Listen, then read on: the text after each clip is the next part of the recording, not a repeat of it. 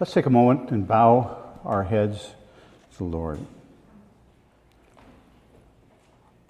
Oh, Holy Heavenly Father, we are thankful that we have the opportunity to study Thy Word.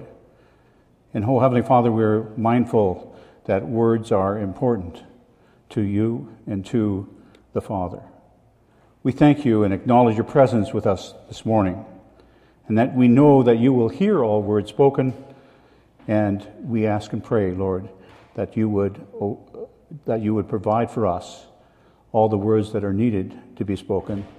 Give us a better understanding, O Heavenly Father, of what You have in store for us. And might we walk from this room enlightened with better understanding of what it means to say yes or no in our daily walk in this life. This we pray in Jesus' name, amen. Some of you might have been expecting to see Tom, Brother Tom, and unfortunately... do I see Brother Tom or not? Brother Tom didn't complete this, couldn't complete this, and I appreciate the opportunity. I was asked several weeks ago to kind of take over, and so that's what I've done. And please bear with me. It's always been a work in progress, and the good Lord will provide, I'm quite sure. The gist of what we want to talk about today is this. Amos in 5:2 says, or Amos 3:2 says this: "Can two walk together except they be agreed?" And Amos was talking to Israel and Judah as a people. Can you walk together unless you are agreed? And that really defines an overview of what I want to talk to you about today. All right, it's the theme of what we're talking today. And that'll conjure up all kinds of different images in your mind, I'm quite sure, but it's exactly what it is. This is a very simple concept, and it comes from, obviously what Jesus said, and we're going to go to that right now. But I want to read what Dr. Stephen Lawson said at the Baptist Convention. He was asked this question at the Baptist Convention. I'm going to quote him. Dr. Lawson is a pastor for 40 years and currently is a preacher at Trinity Bible Church in Dallas. So he says this: "In the verses that precede Matthew 3:37, Jesus said that you are not to swear by heaven or earth." Got to do this. That you're not to swear by heaven or earth. And James 5:12 echoes that as well. The Pharisees were trying to play an end-run game and not to use the name of God. Leviticus, Deuteronomy, and other passages say that if you swear by God's name and fail to do what you are swearing, then there would be condemnation upon you. To swear by heaven or earth is a spiritual-sounding way to get around using God's name, such that it gives you an escape clause to not carry out what you are pledging to do. Jesus said, "Let your yes be yes, and your no be no," so that there would be an integrity about your words and the commitments that you make. There can be exceptions to the rule. For example, if you were to say to your children, "Let's go play golf tomorrow," and it snows, then that obviously changes the circumstances and make it reasonable that you would not play golf in sub-freezing weather or in a snowstorm. Circumstances changing can have an effect, but by and large, you should be a person of integrity.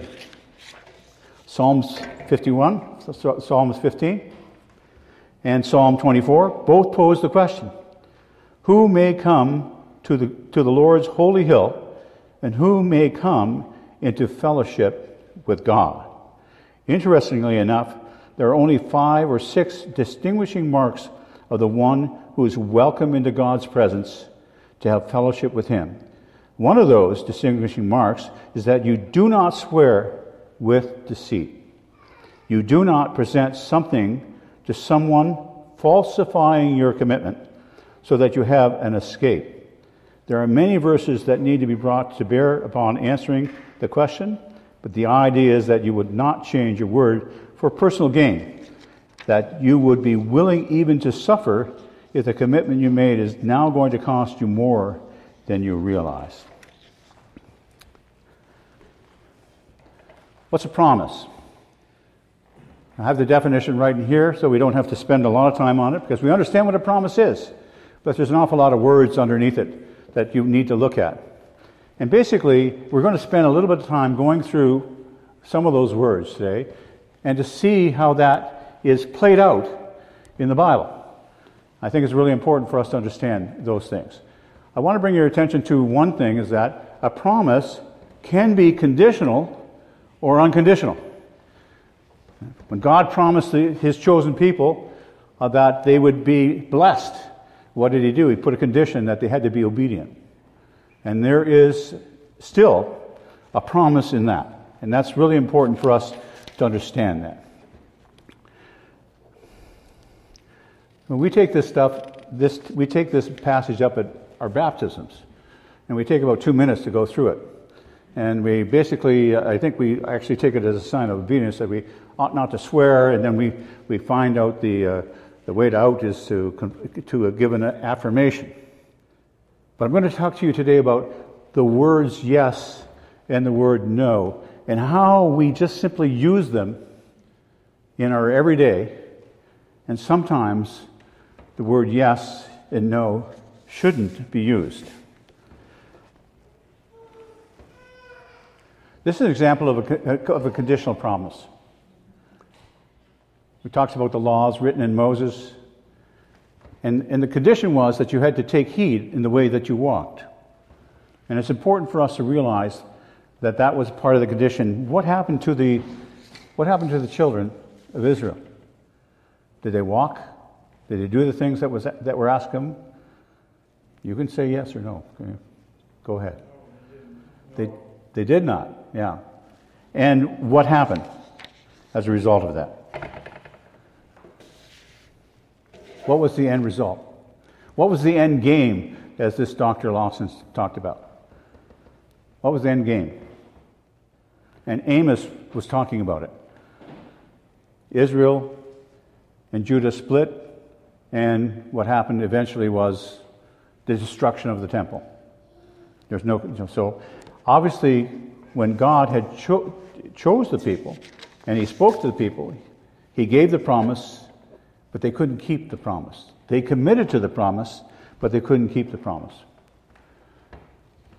We have lots of words for swearing, saying an oath, a vow, all these other words that you would have saw up there. But the word in Hebrew is this, shabbat. And it's interesting because it says it means to complete. The word shabbat means to complete. It means that if you make a promise, you are bound to complete it. If you make a vow, you are bound to complete it. And very often they use this idea of seven, to seven oneself. In other words, you're responding to the declaration seven times. Seven times. An example of a declaration, by the way, and we'll take it up a little later, is that God made a declaration to what? To all of us when His Son was baptized. And what was the declaration? Anybody know the declaration made by God at the time of His baptism? This is my beloved Son in whom I am well pleased. The second declaration, though, given at the Transfiguration, slightly changes. And we need to pay attention to the words. This is my Son in whom I am well pleased. Hear ye Him. Hear ye Him. That's the declaration that God gave us in the New Testament, all right, that we need to hear what Jesus says, and we need to speak the words that Jesus speaks. And that's really, really important for us to get that and to understand that going forward. By the way, anybody here, anybody made a vow? Anybody make a vow here? Anyway, put your hands up if you've made a vow. Okay, everything went well? You completed it? You're working, okay, we're working on it, okay. All right, that's good. All right. I'm not going to ask you to tell me what your vow is. Or we're not here to be judgmental, but the point of it is that should we commit in making a vow? Should we? What's the answer? Amen. Yes, we should. We make that commitment what? In our baptism. We make that commitment. We make that commitment at camp. And we're going to talk about the difference between a covenant and a commitment. The key is you got to complete it. You got to complete it. And this is what is spoken in Numbers. He shall do according to all that proceedeth out of his mouth. Oh, I'm sorry about that. Now Yep, going the wrong way. Okay, I've kind of lost it. Sorry about that. Got to be careful when you push the buttons. They're very close. According to all that proceedeth out of his mouth. So with the mouth, you say things, and you're going to know by the end of the day how serious that is. We don't take it serious, but it's very serious. All right? And we're going to see just how serious that could be. I'm going to give you some other examples that I've just picked out, randomly picked out. I'm sure you have others that are there. Hannah's vow, prayed for a child, and what did she do? Exactly. She gave that child to Samuel to be raised. Right? Jacob obtains a vow from Joseph. The key for me is, it's interesting here, we see this happening, okay, and he says, he puts his, I pray thee, thy hand under my thigh. And what we're going to see that there's very often things that are done alongside a vow that means something to each person in the vow that represents the vow. And that's really, really important for us to understand it, because those things are like a witness to the vow. It's like a witness to the vow. Here is an example of it, the one we picked it up. I was just kind of tickled with this one. So what happens here? Jake and Laban. They make a vow, and what God is a witness. First of all, he says that God is a witness betwixt you and me. Every vow you make, whether you use the name of God or not, he's a witness. Why is he a witness? God is all-knowing, and more than that, why is he a witness? Come on. Yeah. No, God's Spirit is with you. God is with us. And hence the reason why you don't need to swear. I don't need to swear because God is with me. Everything I say should be true. True. And we're going to be talking about that in just a moment. But what happens here is this. He says, we want to put a heap of stones. So they gather this heap of stones and make this big heap, and that's the sign of the witness. So lots of things are done to give us a symbol of the vow that could be made. And then there's a negative side to vows. Vows are not always just a positive thing. What happens here with Peter? He denies Christ. And what does he do? He begins to, here we do it again. I know not the man. I know not the man. He denies the man. And at the very end, what did he do? When he contemplated what happened, he wept. Forgiveness is a wonderful thing.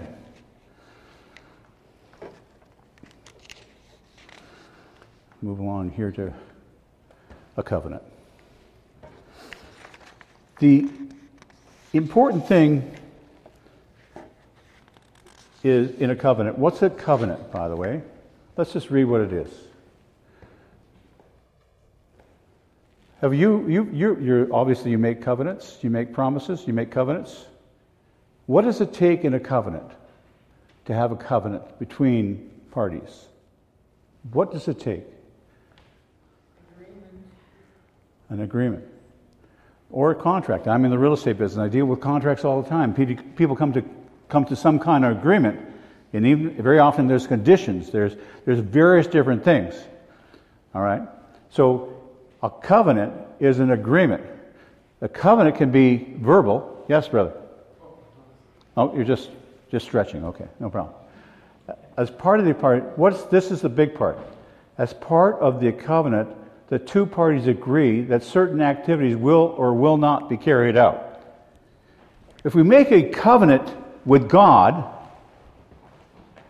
and we make a commitment to God, is a commitment a covenant? Can be, but is it? Is it? Is a commitment a covenant? Okay. Is it? Okay. So what has to happen if it's going to become a covenant? It's a conditional promise that you will commit to. You're committing yourself. It's a one-way deal. What's absent from it? The confirmation from the other party.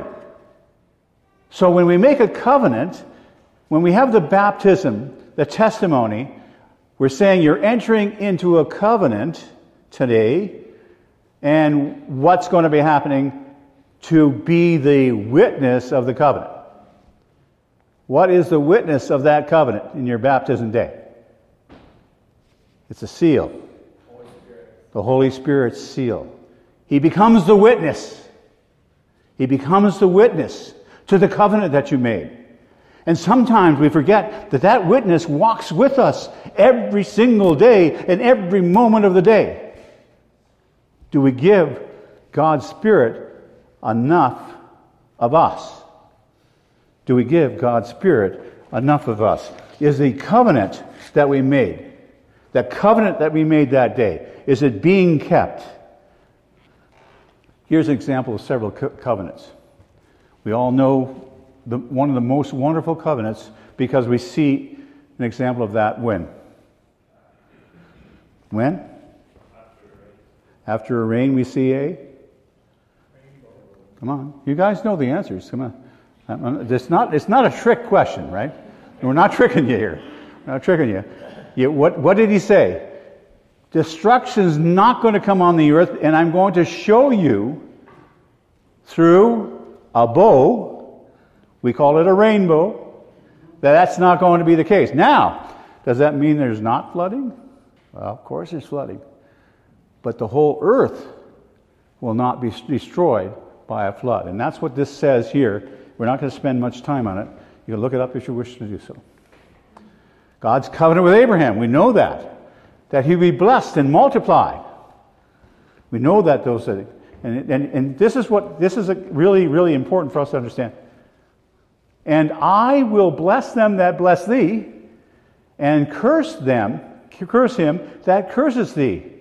And in all thee shall all the families of the earth be blessed. All the families of the earth, not just Abraham. All the families of the earth be blessed. And they're also under that covenant. Joshua's covenant with God's chosen people. Remember when he said, "My house and I will serve the Lord. As for me and my house, we will serve the Lord." He makes the covenant. And what does he do with the children of Israel? He asks them if they want to share in that same covenant. What do they do? What do they say? They agreed. They agreed. They said, yes. Yes. A major yes. A major yes. I deal with contracts. I deal with them all the time, every day, sometimes good, sometimes not so good. And I want to just show you this part. Whoops, sorry. I'm having no trouble with that thing, aren't I? These are four elements of a contract that need to be there to make it a contract. You have to have mutual assent or consent. You've got to have a valid offer and acceptance by both parties. Adequate consideration, capacity, and legality. So you have to be credible. Okay, you have to have credit. You have to be able to do this.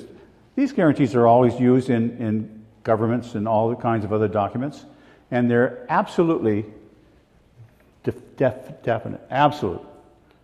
Contracts are absolute. A lot of people go to court over contracts. I'll give you an example of a contract that just happened in Alberta. Farmer wants to see, he grows a barley crop, many, many acres of barley. He's got bushels that he harvests and he puts it in a storage container and he wants to sell it, but as farmers do, very often I want to wait to get the highest price per bushel for my barley. A buyer calls him up and says, listen, I want to buy your barley. He says, well, you know, I'll consider you to sell it to you, but I really want to wait to get the highest price for my barley. Okay, great. Seller says, or buyer says, fine. We'll get back. I'll come back to you. Price goes up a little bit. Buyer calls him back and says, would you sell me the barley now? He goes, I'll consider it. And he puts an emoji like this. Goes to court because they don't agree. One says, I wasn't selling it. I was just considering it. I was giving you the hands up because I wanted to consider it. Court said, no. An emoji means a yes. You'd considered it. You sell it to him for that price. That's a court case. That's a court case. The judge decided that a yes was this. Was this. Interesting, isn't it? Okay, we talk about a covenant. Really, really important for us to understand. We have the Old Testament and the New Testament. We have an old covenant and a new covenant. What's the difference? I don't want you to read all that. It's there for your, if you want to try to pick it up and read it. I've tried to highlight parts of it. We don't have time to go through a lot of these slides, so I do apologize that we're running through them. All right. What happens in the New Testament? What's the difference in the covenant between the Old Testament and the New Testament?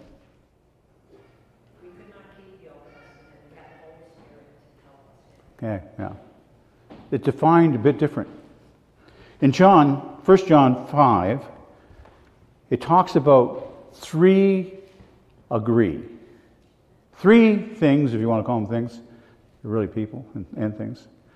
Three things agree. What are those three things? The Father, the Word, and the Holy Ghost. They agree in three. Now, when we talk about the Spirit, and we will in just a moment, we have to understand that all those three are agreeing, and we are what? Spirit-led. We have the Holy Ghost.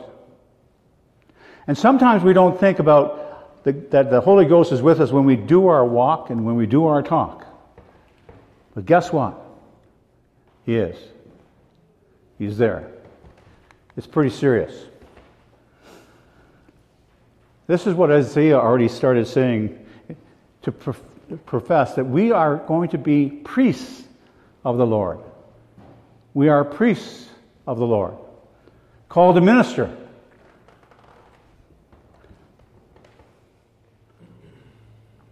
And we go on, we go through this, we know the taking communion and everything else actually cements that on a regular basis for us.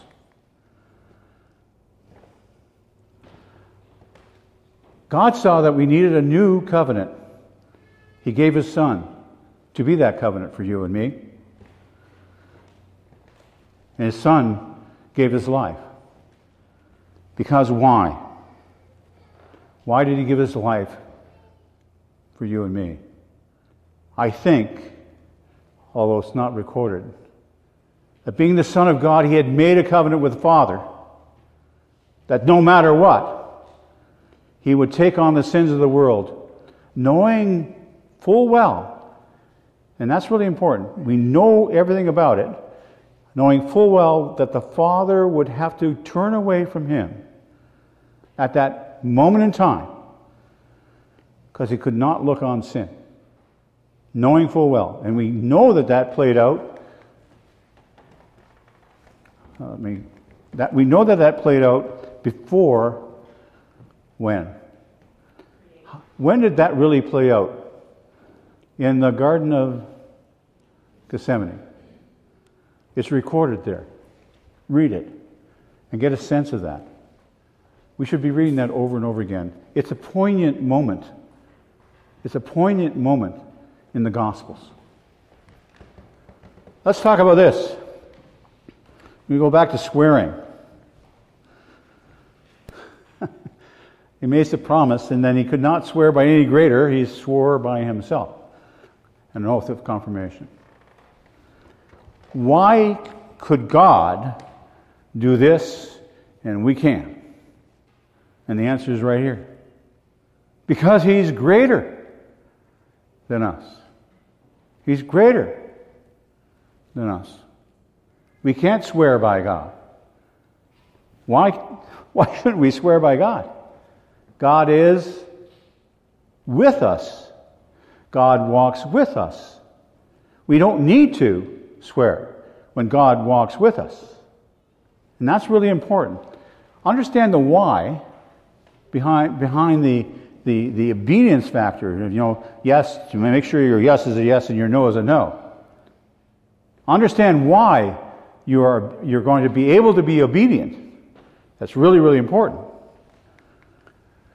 Okay, so I said, well, listen, I thought, well, God's immutable. By the way, what's God's, we'll go back to the slide. What's God, the immutability of God resting on? His divine nature and what?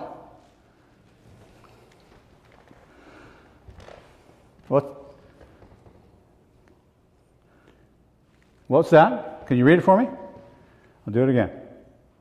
In which it was impossible for God to lie. I'm thinking, well, okay, God can't lie. Let's see what people are like. Now, I'm amazed at this study, by the way. I mean, who could possibly do this? In a study of, there was 11,366 lies in this study over 91 days. 75% of the survey respondents told 0 to 2 lies a day. And they think, that I changed this up, by the way. I said, that's a lot of lies. The fellow said, that's not bad. The guy who surveyed said, hey, that's not bad. 2 lies a day. That's not bad. Can you think of this?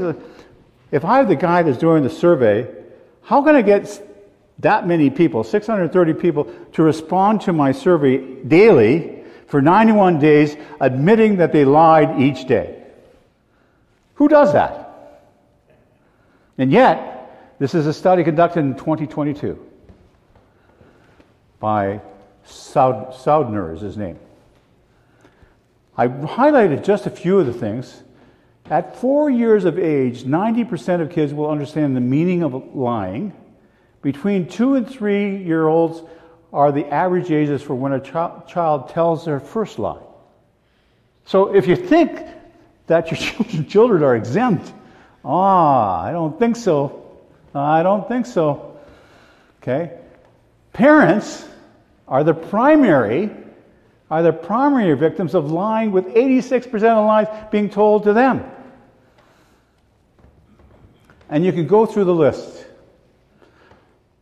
In the workplace, I do it again. Sorry about that. I'm doing this thing. On the average, every day, not, in a week, Not in a month. Every day. 6 lies. A day. Now think about it. 91 days is 365 days. You had 11,360 with this group. Do the multipliers. Multiply that by 10. Multiply by 100 more people.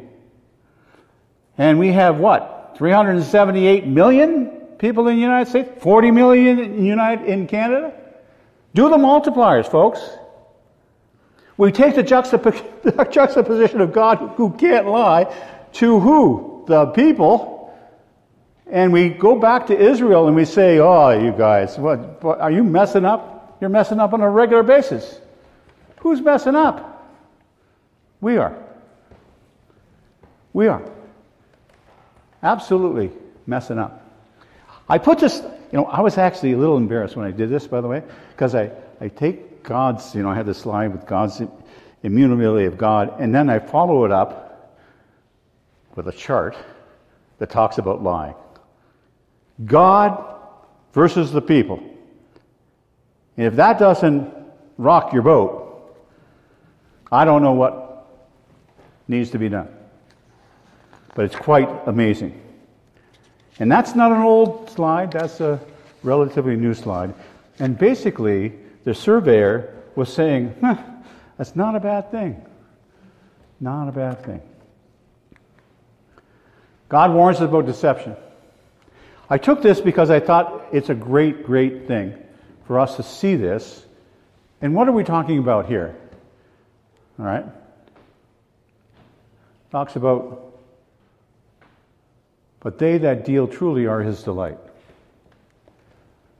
There's a reward to being truthful that God wants to see us in. He wants us to see us be truthful. Okay, and we're going to show you some reasons behind it momentarily. I want to give you another story. I had a guy in my office. I said I was real estate sales. And I get a salesman of mine that comes in my office one day and he says to me, Frank, I just can't stop lying. Now, if somebody walks in your office and says that to you and you're the boss, you're kind of taken aback a little bit. So pardon me for the response maybe that I had, but I'm thinking, whoa, wait a minute, you work for me, you're out there lying. Is that good for our reputation or anything else about us? That's not really great. Then I looked at him and said, and I can say his name because he's passed on.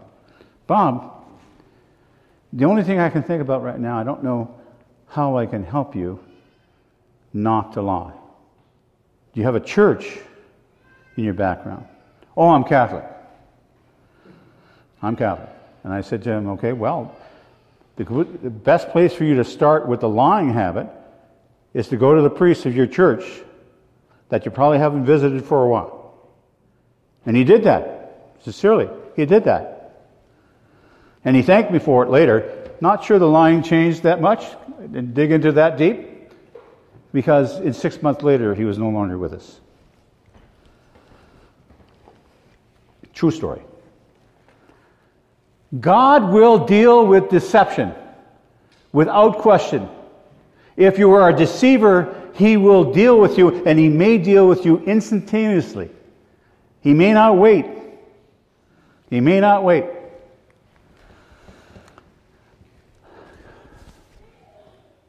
We need to speak the truth only. Speaking the truth in love, we may grow up into him in all things. And we, wherefore, putting away lying, speak every man truth with his neighbor. Who's the neighbor? As the Lord Jesus was asked, who's your neighbor? It's everybody. You don't get it off because he happens to be somebody else or she happens to be somebody else. Here's really, really one of the things I wanted to point out. I did a talk a while back on words, and words do matter. And I want to point this out. But I say unto you that every idle word that man shall speak, they shall give an account thereof in the day of judgment. What does that mean to you? Serious thought. Pardon? Serious thought. Serious thought. Who said that? Christ. Jesus Christ. He said. That's what he said. He said, yeah. If you're giving out idle words, let's forget about lying. We're talking idle words here. We haven't got to the lying stage yet. And then this is another one that we sometimes pass over.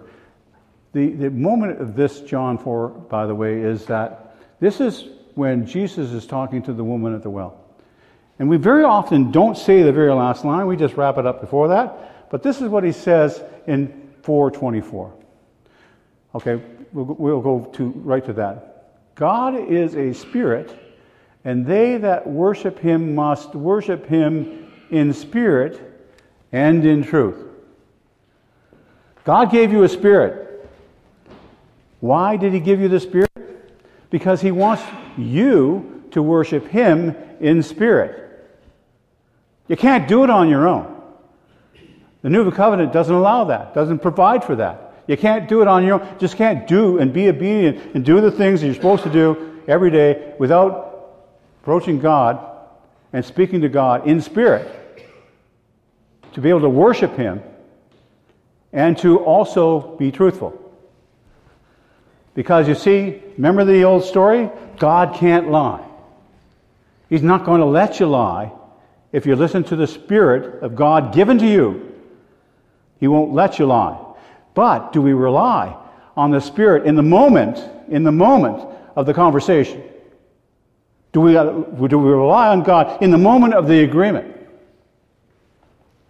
Do we take it to him first to decide whether we should or whether it should? What does that cause us to do? It should cause us to pause and think about what has to be said in the moment. At least a pause. What? To confer with the Spirit given to you. So the Spirit gives you direction in what to say and what to agree to. It's really, really important. Truth matters. I'm not going to spend much time. We're going to be shorter, but I want to get you out on time. Truth matters. Sanctify them through thy truth. Thy word is truth. When I did this little talk a while back, and you can see it in Revelations. We were talking about Ephesians, about taking on the armor of God, and I had the last couple of verses with prayer, and it says that, he said basically that it is the word. And he talks about the mouth, the sword of the mouth. What does the sword of the mouth mean? The sword of the mouth is in Revelations. He comes in judgment under the sword of the mouth, your mouth. Interestingly, when Isaiah was talking, and he saw the seraphims and everything else, and I think we had that up there. When I saw the seraphims and everything, what was his first reaction when he saw all that? What did he say? Woe is me. Woe. He was in the presence of God. Woe is me. And what did he say after that? Unclean lip. He went right to the lips. Iniquity in the lips. In the things we say. That was really an interesting thing. And what did the angel or the seraphim do? He took a hot coal and he placed it on his lips and he took the iniquity away. In the same symbolism, God, through his Spirit, can take the iniquity away from what you say and what you agree to. But he needs to be called on. He needs to be called on to do that. Truth matters. And here is an example of deception. What happened here? They held back. But is that the big problem here? That they held back what they said? They tried to make it look like they had given their all. That's where the deception lies here. Not that they held back. They said, well, no, we've given you all of it. What is that besides holding back? It becomes a what? A lie. And who did they lie to? Who did they lie to? Peter had no idea what they're going to bring, right? They weren't lying to Peter. Who did they lie to? They said God. God. And God took immediate action. And it scared, and all the people around were frightened and fearful. We have to take Jesus Christ's words seriously. It's really important for us to understand that we follow this. Jesus answered and said, "This voice came not because of me, but for your sakes." The warnings that were given to us were given for our sake.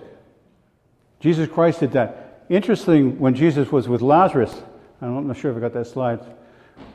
When Jesus was with Lazarus, and he raises him from the dead, he says to God in the moment, he says to him, "I know that you've heard me. I know and believe that what you're going to do today. But I'm saying all these things about believing me for the sake of the people, for the sake of you and me. Why? Because the word is recorded for us as an example of the belief between God the Father and the Son. It's recorded." And he often said to the Father, that I'm saying this. God knew that. But he needed to audibly say that in the things that he said every day. I'm not going to spend more time on that. We'll move along because we're going to be running out. Sometimes, words are important, but sometimes the unspoken word is even more important. And we have an example of that. When Christ is being tried.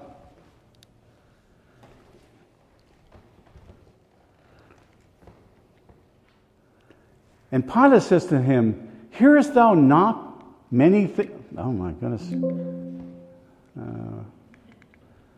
Okay, I'm sorry about that. I think I'm really kind of messed up again. Well, getting close to the end. And he says, "Hearest thou not how many things they..." I'm almost afraid to push the little red thing anymore. Yeah. "Hearest thou not how many things they witness against thee?" And what did he say? Nothing. Nothing. And why did he say nothing? No justification. No justifying why he wasn't saying anything. And so on and so forth. He basically said nothing. And why? Did he say nothing? Anybody want to hazard a guess? Or, I'm sorry, it shouldn't be a guess. It's an educated point of that. He didn't want to enter an argument with them? Okay. No. Pardon? It was prophesied? Absolutely.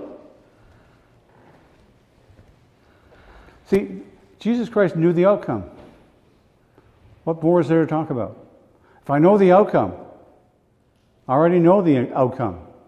I know the intention of those who are accusing me. I know all those things. We don't have that ability, my fellow believers. We always know the intention, even of our own fellow believers. But God, or Christ Jesus, did. He knew the intention.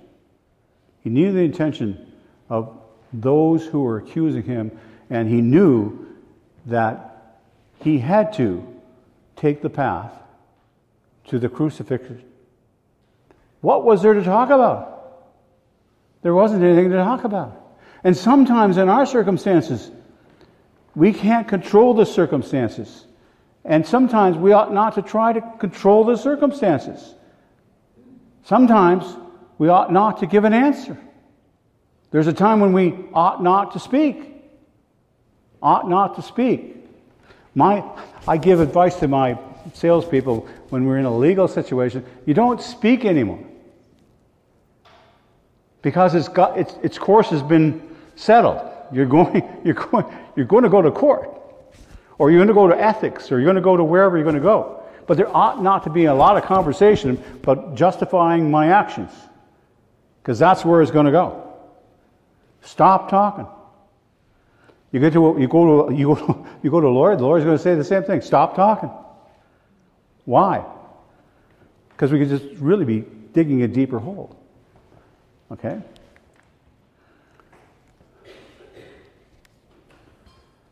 I want to particularly point out this.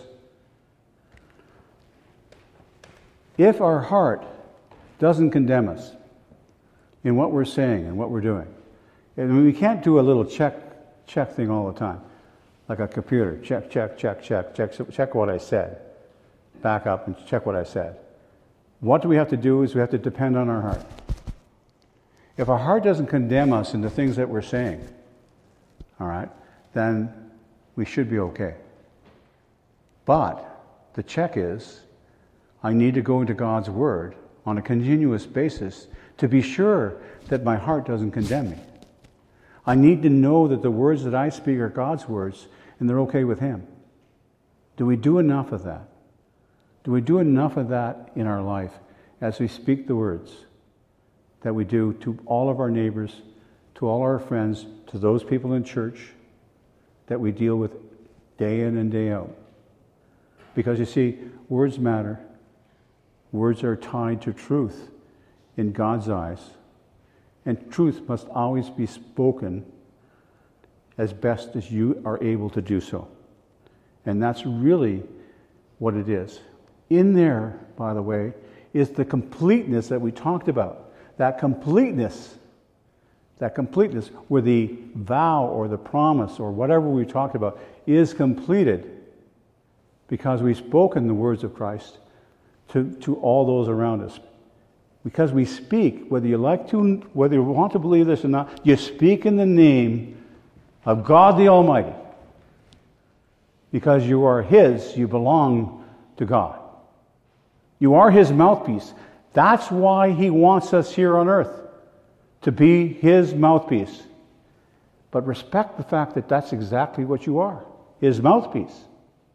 And take it seriously. Take it seriously. Because you will come into judgment if you don't. Thank you for coming. Any questions? Probably not, but I appreciate you taking the time. I apologize for my antics with the slides.